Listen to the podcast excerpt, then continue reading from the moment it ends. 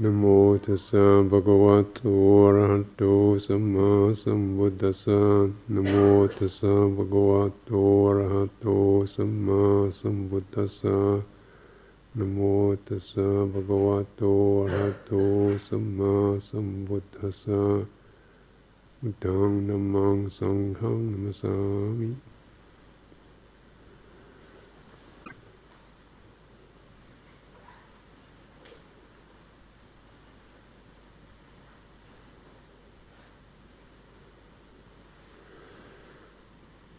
So, one of the ways we commonly experience uh, kind of dukkha, suffering, or angst, uh, other than just the, if you like, level of physical pain or emotional pain, but a kind of almost an existential suffering or stress, is around uh, whole issues of doing, doing things.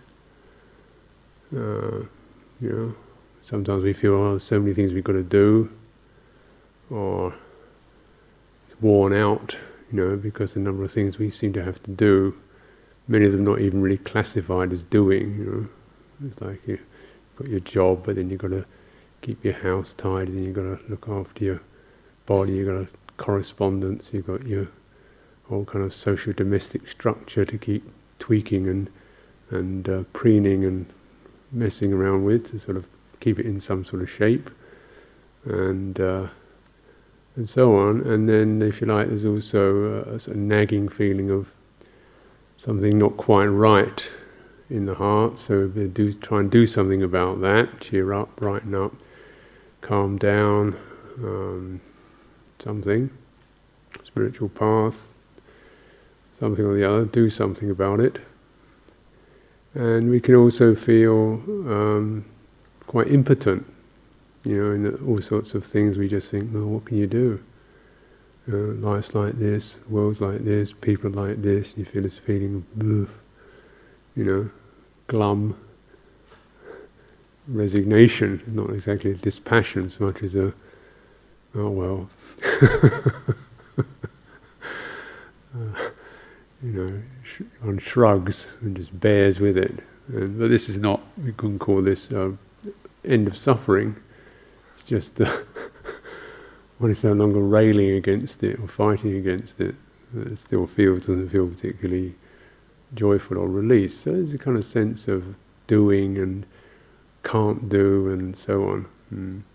So quite often when we come to look for release from suffering, we think, can we just kind of stop doing and having to do? Wouldn't it be nice just to, whew, stop all this doing and uh, I feel comfortable. Hmm. Yeah.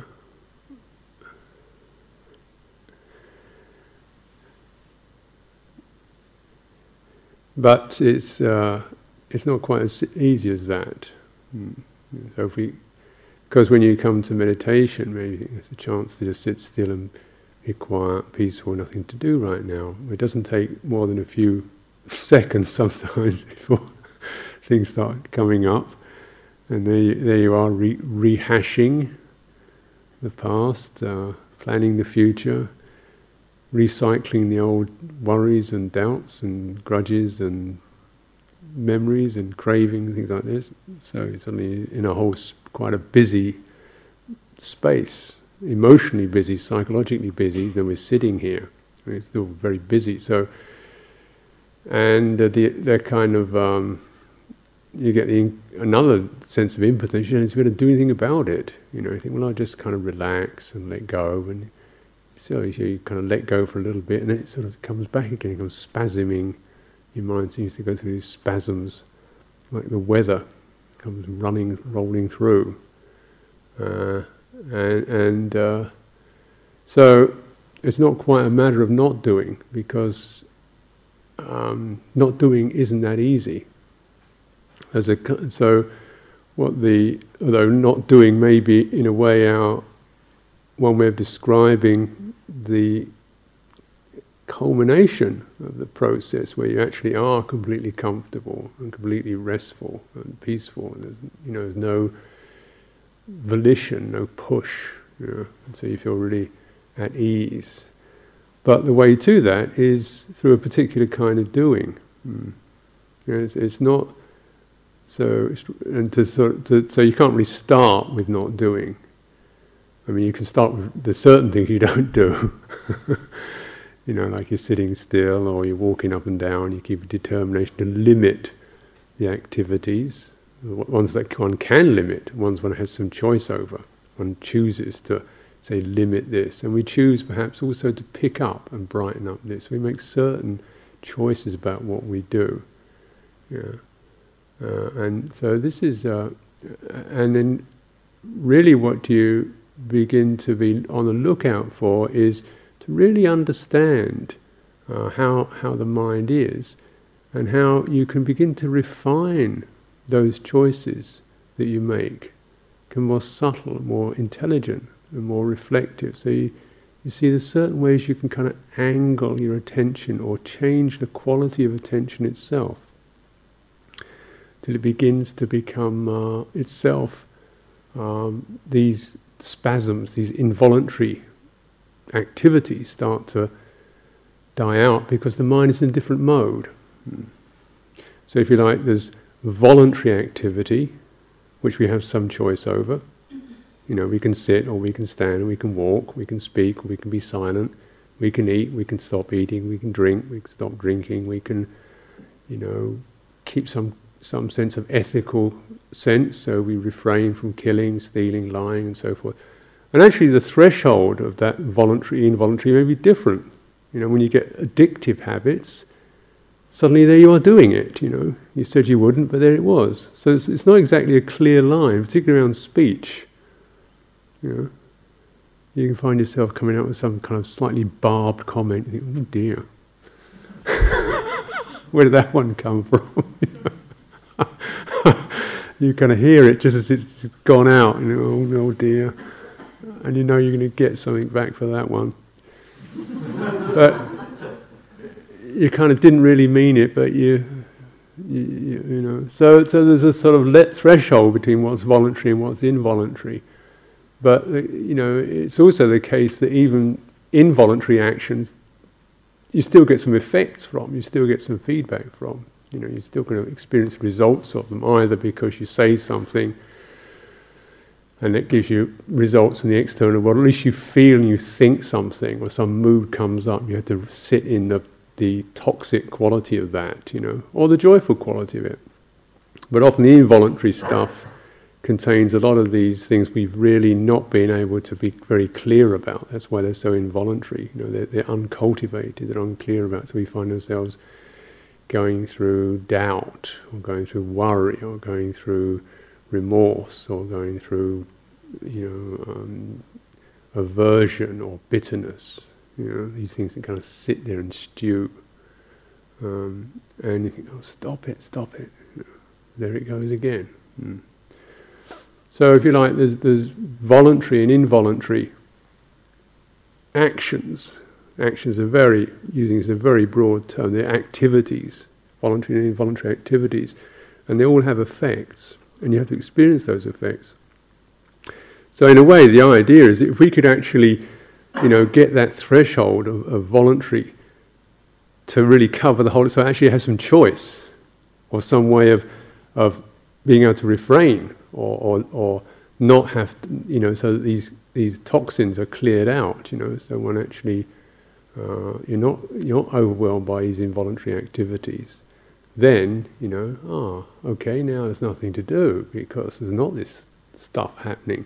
Now I can relax. Yeah. And you can't relax unless this level of involuntary activity is actually cleared. Hmm? Because it's always going to be something you've got to be on guard against.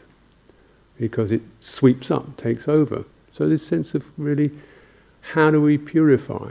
Hmm? This may seem like a kind of big job, but but what you begin to recognize just in just in this extremely significant activity of meditation, where at least you can you're refraining from a number of things when you cultivate. You're refraining when you meditate. You you're definitely determining to um, To witness, that's an activity. You know, it's a subtle form of activity. Actually, watching, attending to something.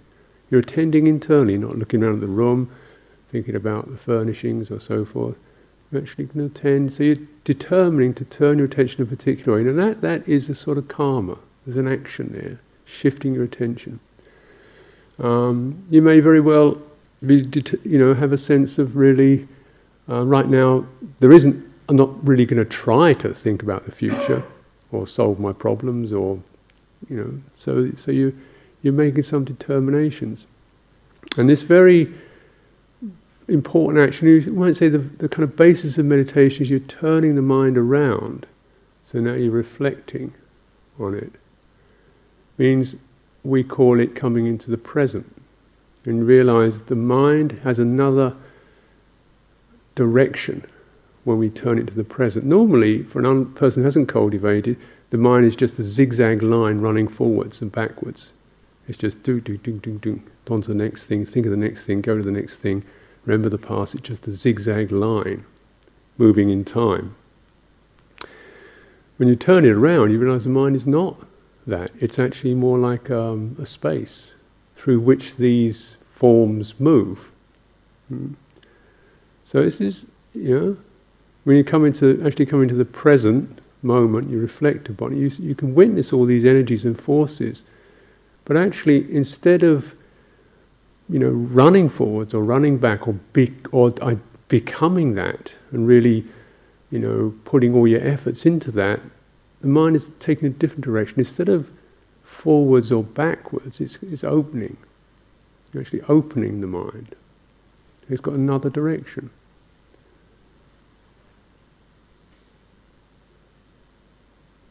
So we're listening, you might say, to a colloquial term. We're just listening, witnessing. And that's a, that's a very significant shift. Hmm.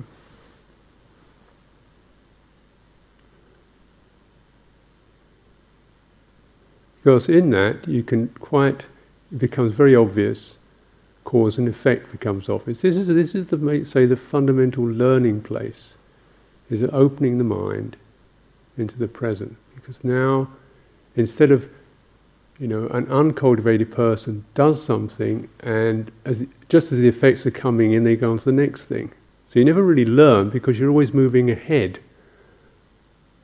you know, of the last effect. You say something and you go on to the next thing, next thing, next thing. So you don't actually stop and really witness the effects of that particular um, speech or action. Just people behave, isn't it? You know. So, you know, killing animals for fun. You know, you stop and actually look at that. Wow, that's a horrible thing. You know, you look at this creature dying, it doesn't want to die. You just shot it for no, didn't do you any harm. You know, but but you know you can only do that kind of thing when your mind goes on to the next thing. It's oh we'll cut it, skin it, have a trophy on the wall, look nice, have a drink afterwards. You you don't actually take in the fullness of the consequences of what one's done. Yeah, so that's a very dangerous way the mind can behave. And uh, we can, we can do that. Human beings can do that, certainly, without really knowing what they're doing, really knowing the fullness of what's happening. So to come into the present moment where you, where you, you know, widen your span of attention over the impulse, what the impulse feels like, and the results of that, the violent impulse, uh, loving impulse, um, forgiving impulse, uh, generous impulse, uh, cruel impulse. Yeah, so you actually widen your attention because you're not going anywhere right now. You just want to f- feel the fullness of what's happening in the weather of your mind. This is a very significant activity, just to do that. And it's the basis of wisdom. Because in that, without being told, we begin to get this learning of, oh, that feels bad. I don't want any more of that. that was rather nice. Ah, feel some ease here. You, know, you begin to learn what's skillful, what's unskillful. There's no way to learn really except this way. I mean, you can adopt things, you can be told things, you can be, you know, praised and blamed, punished and rewarded. But the real deep learning has to come from this sense of opening your mind in the present. This thought, you know, what does it feel like? Where does it go? What does it do? What does it happen when I when I follow it? What does it happen when I step back from it? What does that feel like? Hmm? And so you, you having some choice. You're making perhaps the most the choice that we may be able to make most often, which may not be to not think or not have a mood or emotion, but now we can make the choice to witness it, open to it rather than act upon it. Hmm? And that's the basis of cultivation. It's often a basis that itself is uh, not that comfortable because we experience quite a lot of ragged stuff happening, um, chaotic stuff, um, crazy stuff, you know, happening. Uh, so this is, uh, you know, based upon a sense of, but what what comes with that and what it's based upon is a sense of faith. You know, confidence in ourselves, confidence in awakening, there is an awakening, but almost fundamentally some confidence in ourselves, you know, whereby you, you bear witness to yourself. Hmm. That requires faith. Because you don't really know, and it doesn't seem to be doing anything. So there's a sense of a moved move into the unknown. What will be the results of this? You know? I'm just witnessing, I'm just wait, awakening to it. So to do that requires a kind of sense of faith in yourself, faith in the path, faith in, if you like, the Buddha, the awakened one, who said, "This is where we start. This is what we do. This is the right way. This is good." You know, faith because other people are doing it, companions are doing it, and people are progressing because of this. So you get a sense of, yeah, I will, I will dare, I will try to uh, just bear witness to myself. Yeah? Open up. Stop running away from myself, from my shadows and pains and craziness. Hmm. It is an act of faith because, in some ways, you know, it's it's quite a challenge. Not an easy way out. Hmm. So you know, who can do it? Say, "Oh, I couldn't do what you, I couldn't sit around like you do all day, just doing nothing." Yeah, yeah.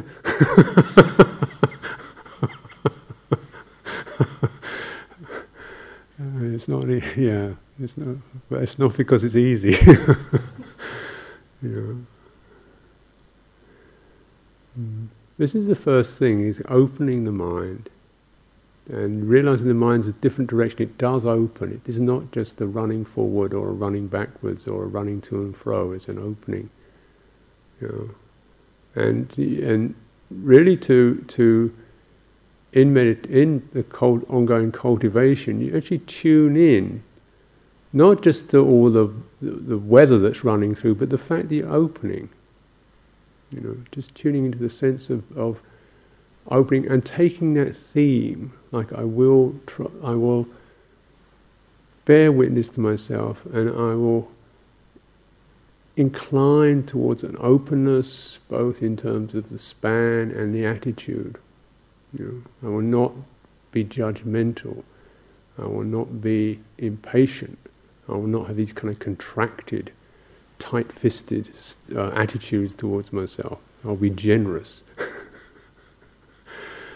And this is uh, where you begin to, to, really start to cultivate. Because mm. you see, there is a, these are, these things like patience and compassion and loving kindness and um, generosity. Yeah, These are a kind of doing that's that's quite subtle, and it's not something you can just, uh, dis, you know, say now I would do it in a in a in a in an ordinary way. But the very quality of opening and having faith means there's some sense of of um, what opening means. It's actually bigger than this. Yeah. I'm actually bigger than the mess of my mind. I'm bigger than all my strategies and psychologies and fears and doubts. I'm bigger than all this because I'm opening to it. Because of that courage, and faith is courage, then as I open to it, now I can start to really respond to that. And the first response must be I will not respond to myself with malice. I will not respond to myself with um, guilt. I will not respond to myself with demand. I will not respond to myself with harshness. I will put aside those. Instead, the response will be, "May I be well," hmm. or at least refraining from these these harsh states, because it's these these responses, if you like, are the kind of the real nub of the karma that leads to suffering.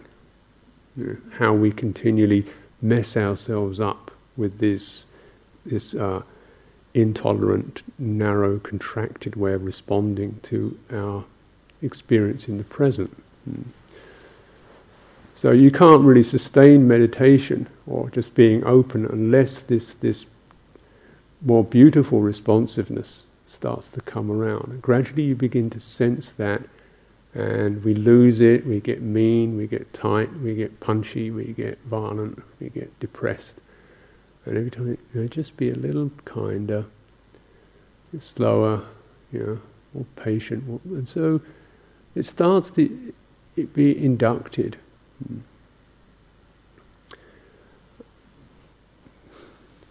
So like this, this, and there's a kind of, you understand what happens because there's a kind of quality of doing which is much subtler than just uh, going in there, swinging and figuring out and fixing it and sorting out. There's a much subtler sense of doing. It begins to come kind of, uh, I could call it a suffusive quality. As the mind opens, we also recognize one of the one of the uh, features of of the mind as it's opening, as it's coming out of that kind of more linear state, that more forwards and backwards contracted state, is, is actually is suffusive. Hmm. Which means that a particular kind of suggestion, rightly placed, kind of, kind of, it sends a ripple all the way across the mind, all across this whole field, this whole space. So, you know, if we send a suggestion of of uh, remorse, suddenly we become filled with that you think of one thing, you know, that you feel guilty about, and the whole mind becomes kind of soured and, and shivering, you know.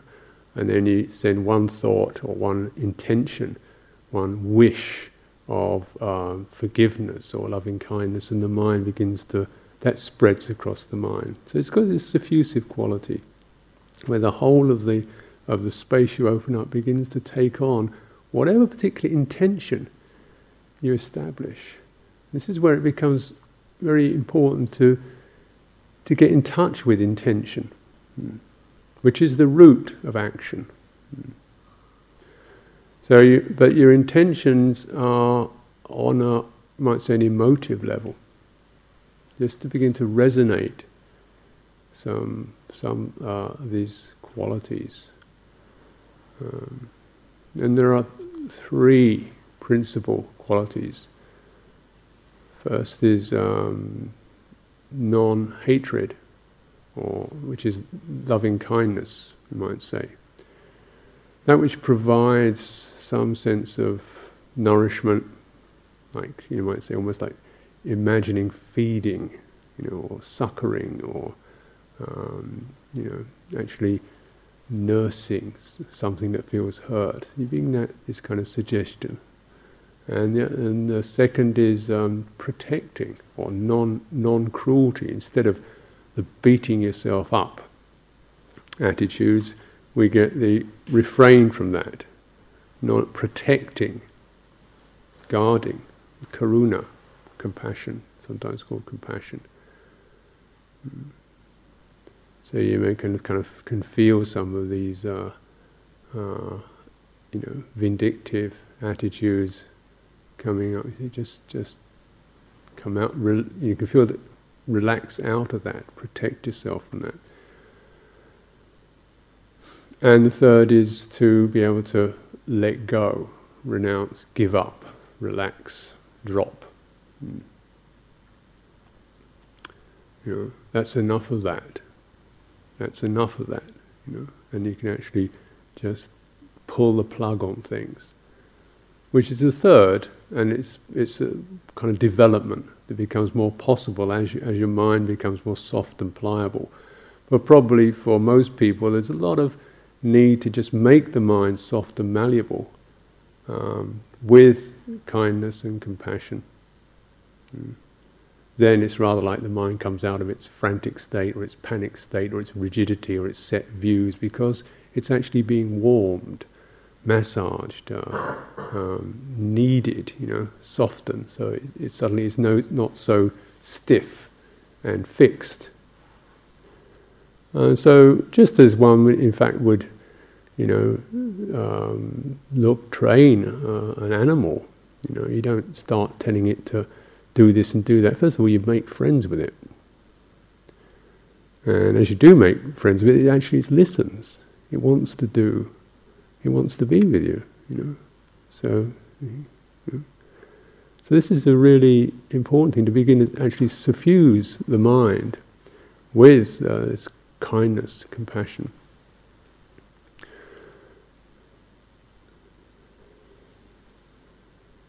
And actually, then the renunciation or letting go of things becomes m- much more uh, kind of natural because you, you have the, the capacity to do that.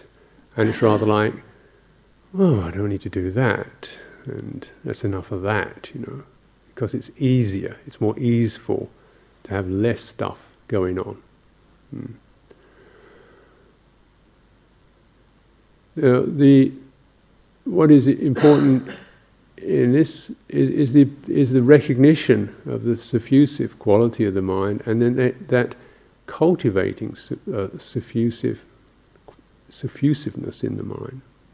So it's not just the kind of crude doing; it's uh, it's uh, invoking.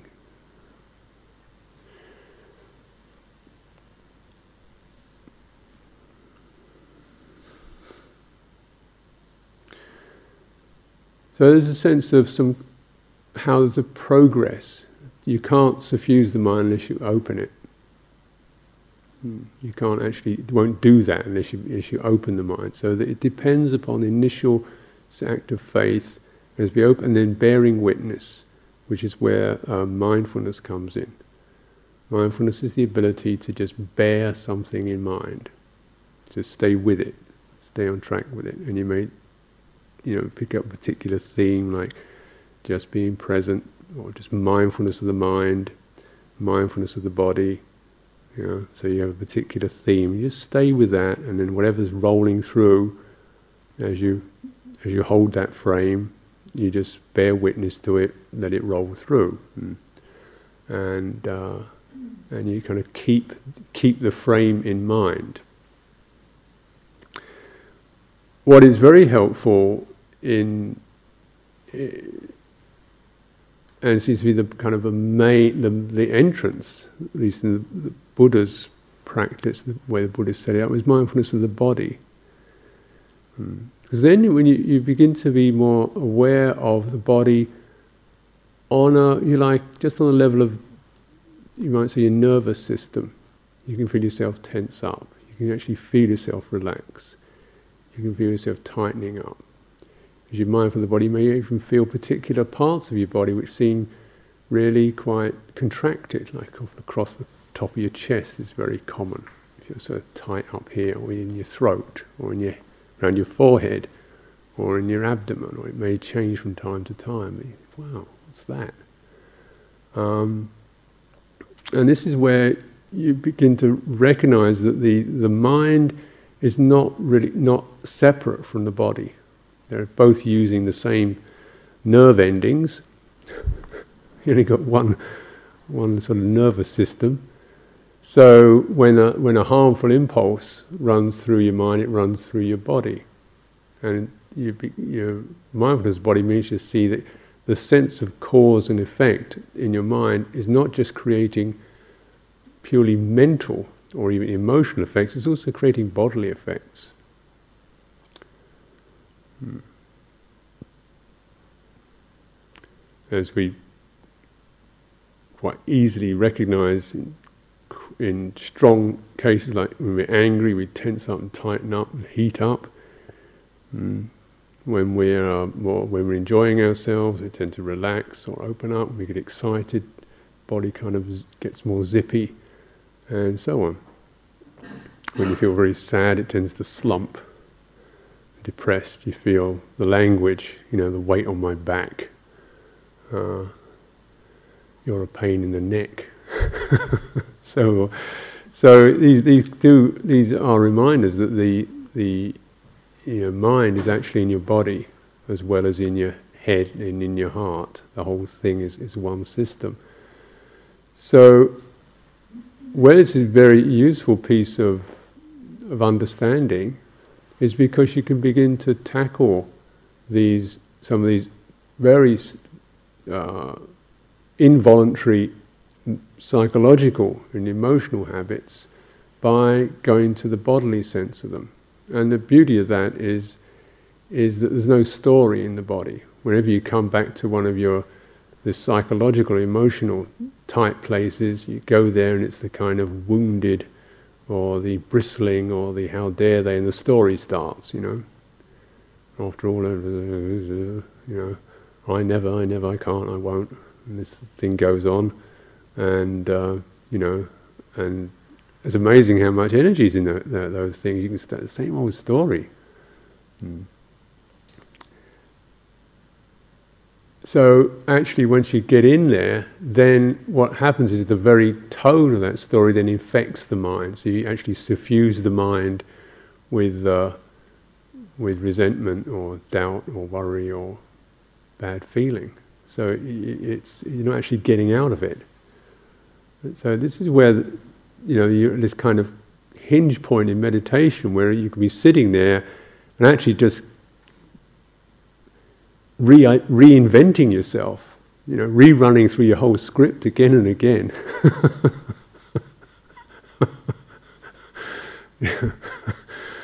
and, uh, and, and actually losing the sense of meditation. You sit there and just kind of go through the story again and again and again and again. And right, rightly speaking, you're stuck. You're stuck because you're not actually coming out, because you're not actually moving on from that. Um, we've come to this involuntary level where we don't want to do this, but there it is. So one way of doing this is actually to to stay with, in a way, you know, you stay with the the bodily effect of that and, and try to actually focus on that how it feels in your throat or your chest or your head or your shoulders and and then the sense of really suffusing suffusing the body with uh, these qualities of kindness hmm. mindfulness and investigation and persistence you know, a sense of really staying with it, are where we begin with meditation. Then you get three other factors which come in in the ongoing process, which are rapture and uh, calm and concentration or composure or being in a in a steady state. And these are you know, which is slightly different. There's a different kind of tone to these.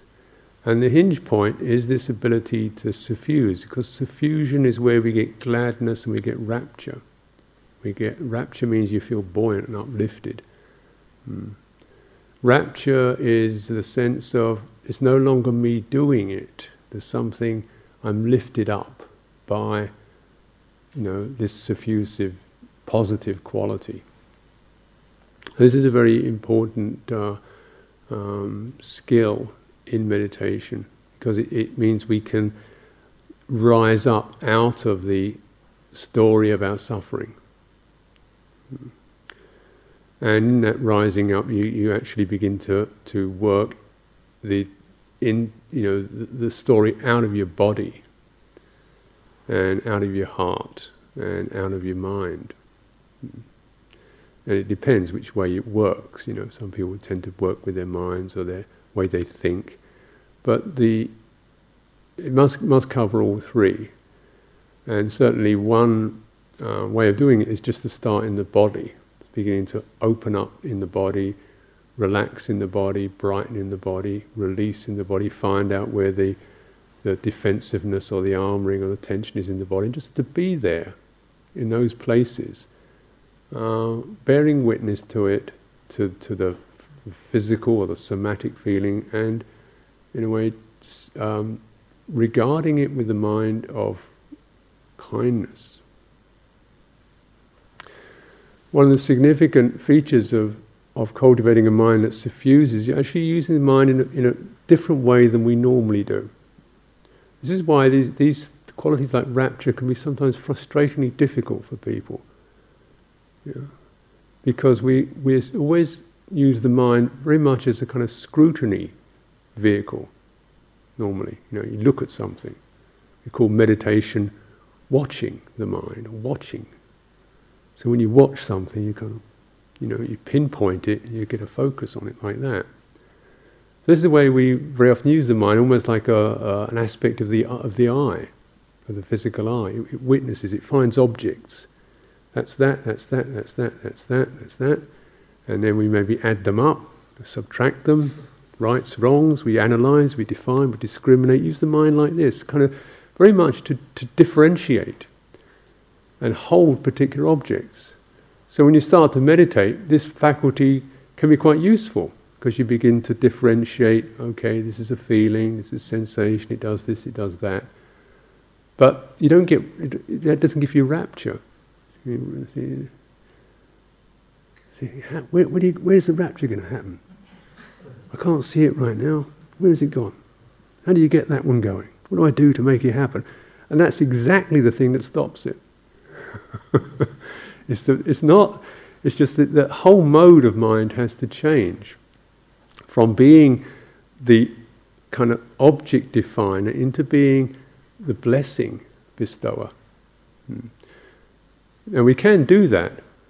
You know, we don't necessarily think of that in meditation, but the sense of where um, loving kindness and compassion are such, I think, crucial and, and interwoven features in, in body meditation, is these we, we use the mind in, in a kind of blessing way in a wishing way. Not in a, not in a wishing, I want you to do this, but that that's wanting. But wishing may, may you be well. Just relax now. Just take it easy. Uh, blessing, bestowing. And something we can probably do to other people or animals, you know, dogs, goldfish, whatever.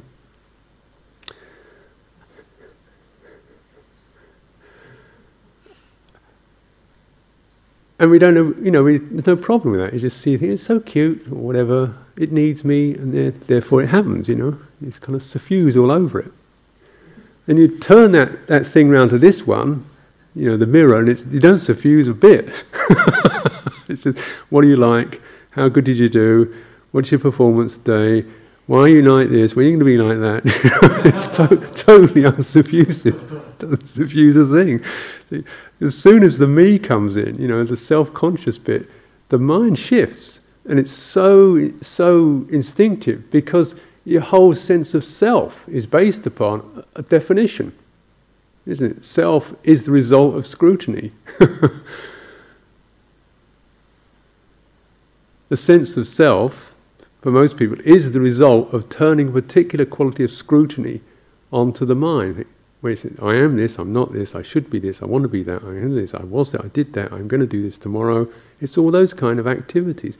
that activity is what generates the very sense of what we think ourselves as being.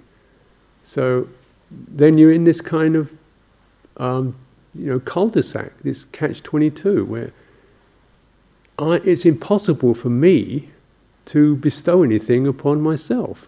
It doesn't work like that, you know, because the very me comes out of a kind of non-bestowing attitude. do you ever do you see what I mean? You know?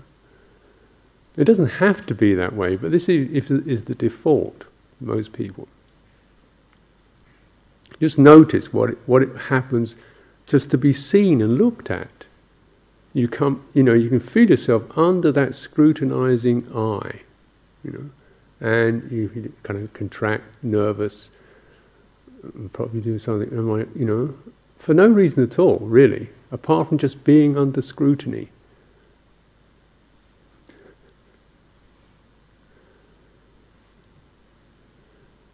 suddenly the whole the mind starts to contract and get nervous and panic and should do something but make myself want well, help you know all right really just relax calm down something about you know what's going on you know?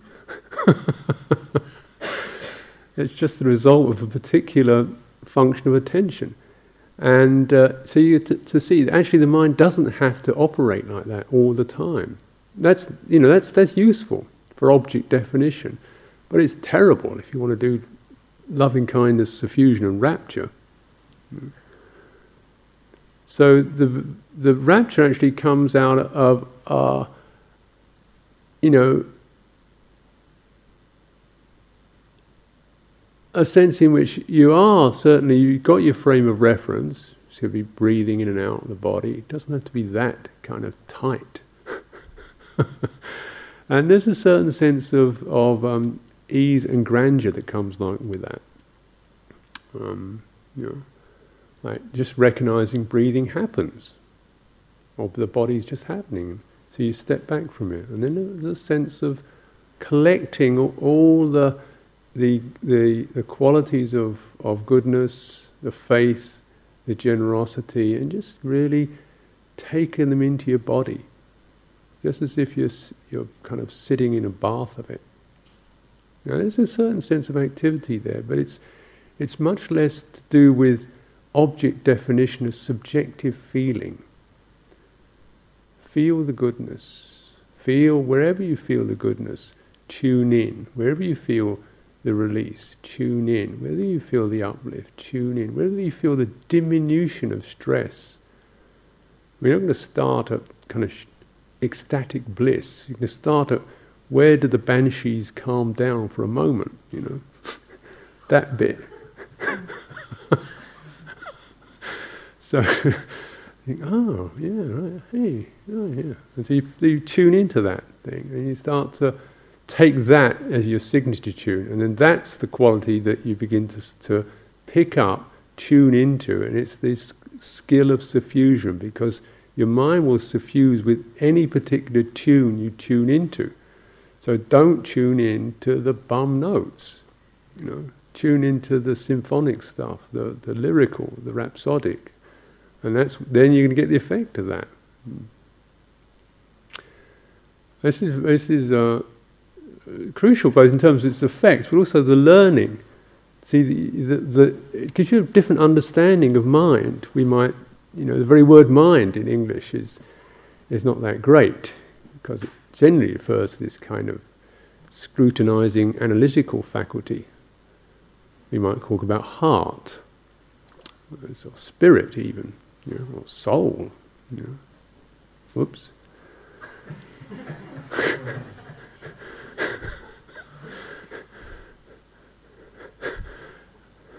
well, if you can have soul music, I don't see why you can't have. You know doesn't imply some kind of immaterial entity, but just this sense of being a bit soulful with yourself. Mm.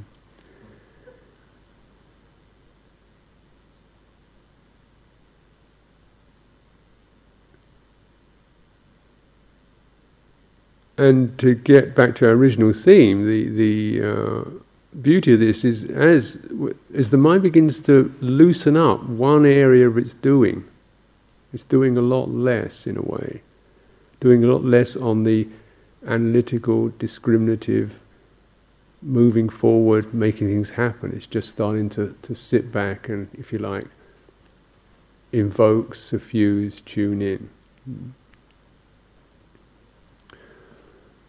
So it, it's a collecting that occurs because of that. You become unified around that. And this is what uh, concentration is. Uh, concentration is not actually an activity. It's a it's a result. It's a state, a result of this subtle form of activity, of a unified suffusiveness. You begin to just feel really settled and comfortable, and in that the the whole um, you know, quality of what you're experiencing also shifts because the barrier between mind and body begins to dissolve. You know, the body begins to dissolve as a kind of, you know, you don't don't experience this kind of um, lump of meat with with various voices running around inside it. You know, you, you get into something that's not exactly body, not exactly mind, just more like a kind of quality of, of bright energy. There's a unification of body and mind um, around. Uh, so this is where what we mean by concentration. It means this coming together, this unification of the of the body energy and the mental energy and the emotional energy. So it becomes a kind of uh, sensitive and full um, so because of that, the, you know, the mind settles down because there's nowhere to go. You know, why go anywhere? This is good. And uh, this is this is all the suffusion, and you see how suffusion is, is a necessary prerequisite for release. You can't exactly do release release, and yet it is something that happens. It happens as a as a consequence of of of um, suffusion and, and, concentration. It happens as a consequence of that. In that, just in in that very state, there's certain things that are no longer issues or necessary.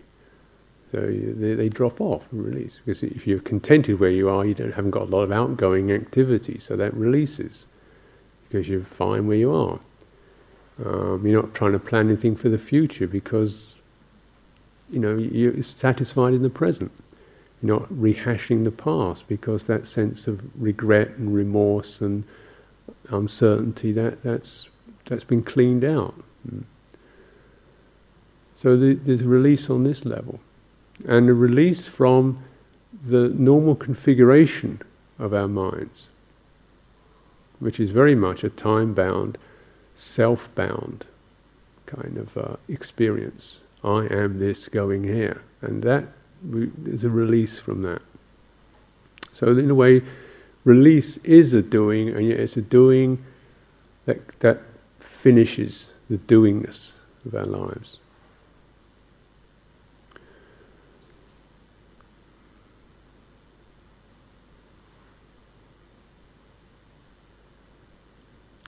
Those of two kinds, because you know, in some ways you get a release which is just in the meditation. You get a sense of things part, dropping away and let, letting go of things. But the more profound kind of release is actually through bearing witness to that and seeing that you know you don't have to be who you think you are. In fact, you know, you can you can if you like consolidate. Uh, you can settle in uh, you know, a, reality which is not uh, of that particular linear self-object nature. So you take this, the that reality whenever we come back to it, very much more in a kind of um, relative sense. You're not so convinced by it. You're not so taken up in it, and the various issues that come up with that. Uh, issues about security and future and what do people think of me and what I'm going to do with my life all don't seem to make much sense anymore. They don't have the same bite to them. so you, have actually you know, removed the basis for those kinds of, of um, psychologies and attitudes. You actually remove the basis of them, so you, you have a different view. This is so. This is what release is about. Hmm. And it is um, what's called equanimity, we might say, is the mark of release. The seventh factor of awakening, because you, you, the mind is very open, it's receptive, and yet it's not pushed, driven, pulled back, contracted, pushed forward. It's just very even. Hmm. There's a groundedness there. So, cause and effect. You know, there, there is a sequence, um, and the, the, process it goes from the sequence goes from um, having that act of faith to bear witness to come into the present. We begin in that coming to present. We both come into the present, and we begin to realize the, the, the domain of the present moment. Hmm. Only the mind opens.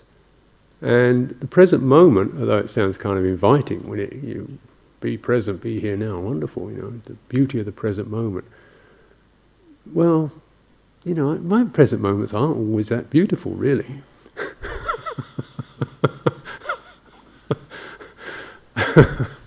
Being present with them is beautiful, it's true, but they're not, they're really quite banal. Um,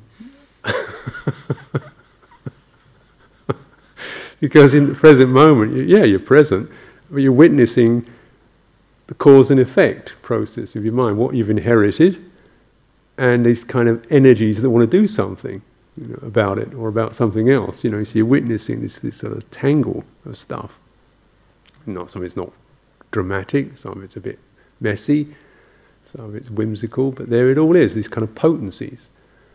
Uh, so that's the, the, first level, and really with that, to, the emphasis on really understanding almost what's happened to the structure of the mind is to recognize, yeah, but I'm being present with this, even though it's a tangle.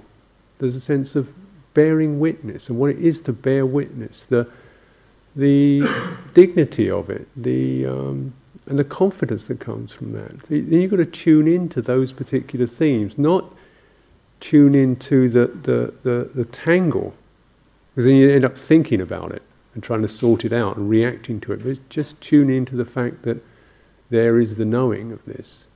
This is this is subtle, see a subtle inclination of the mind. And how do how what is that act of knowing? Is it just a kind of uh huh, yeah, rising, passing, so what? Or it could be a little bit more amplified with a sense of, of benevolence and, and well wishing and gladness and, well, you know, this is some suffering here. You know, well, let's be a little bit kind and compassionate. So the, the witnessing is fuller, and then you, you experience the mind as something that can bless. Um, and um, so you, you you're beginning to realize a different nature of mind.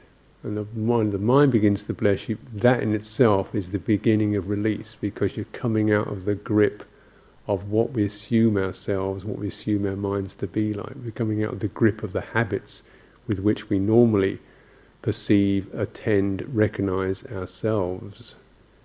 Hmm. This is, you know, maybe the most significant bit I'm talking about where the encouragement, if you like, on the mental level is to is to recall your own goodness. You really um, stumped already, you know.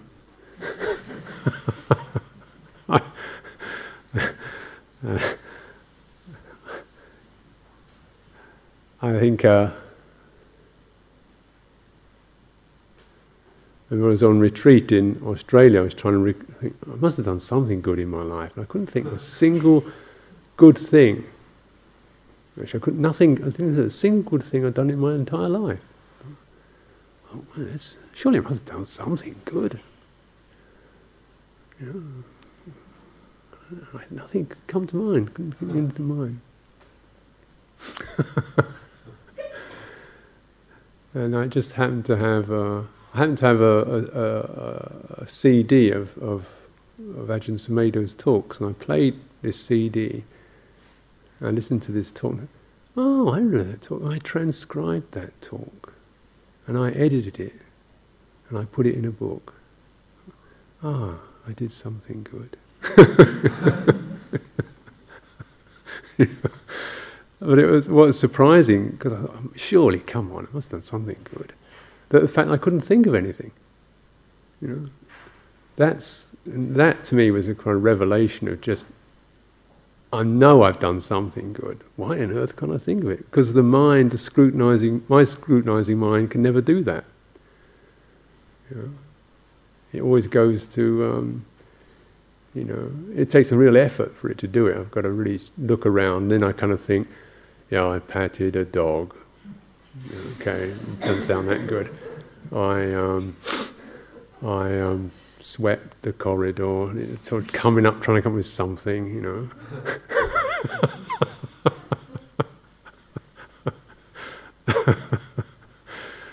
Because all the, the, the, the what I really find valuable actually comes from a different place. You know, it comes from something that doesn't seem to be doing anything at all, just natural giving and loving and you know and looking after things and be, being you know th- those things don't seem to come from a, a, me place. They just kind of happen. I don't feel I'm, I do anything. You know, and so it's something that comes. So sometimes we have to really. Um, to, to recollect your goodness. It's almost like changing your mind around.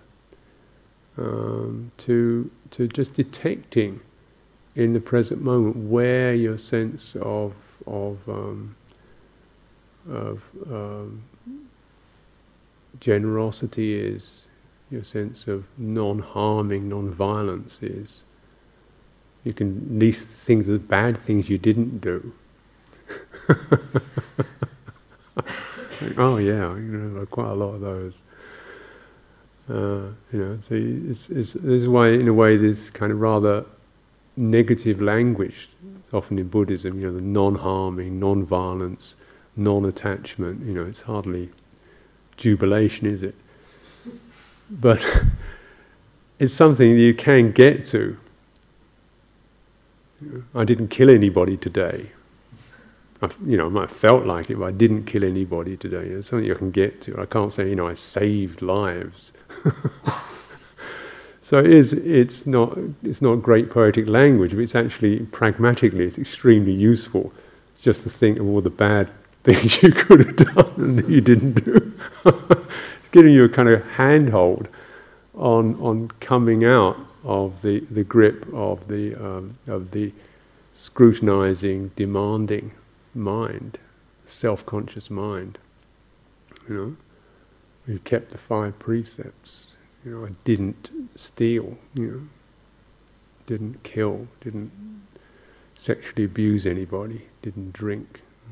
Just kind of feeding into those, and there was something good there. Something good there.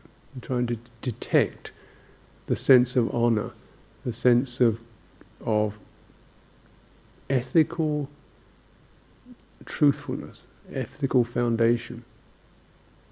Hmm? A sense of having made a choice and chosen to, you know, that which felt ethically straighter, purer, cleaner, you know, more skillful. Made that choice. It's a, just cultivate that much, and you begin to feel a sense of self-respect so, you know, loving kindness in its fullest sense has to be based upon purity of conduct because there's where you can really turn the tide of of um, of the way you regard yourself. You base, get some respect for yourself, and from that, that which can respect you can also bless you and release you. It's all based upon this, you know, foundation of goodness, something you can definitely do, precepts and then acknowledging the goodness of that and you know beginning to tune into that. It has this very powerful effect. Without this, the path does not really begin at all. And with it, if you just keep tuning into the right thing, it starts to roll almost not exactly effortlessly, but just you kind of incline, and you tweak, and you push, and you. But it's actually rolling in the right direction. It's rolling towards release. Mm. But s- to stay on the ball is the important thing. So offer this for your reflection.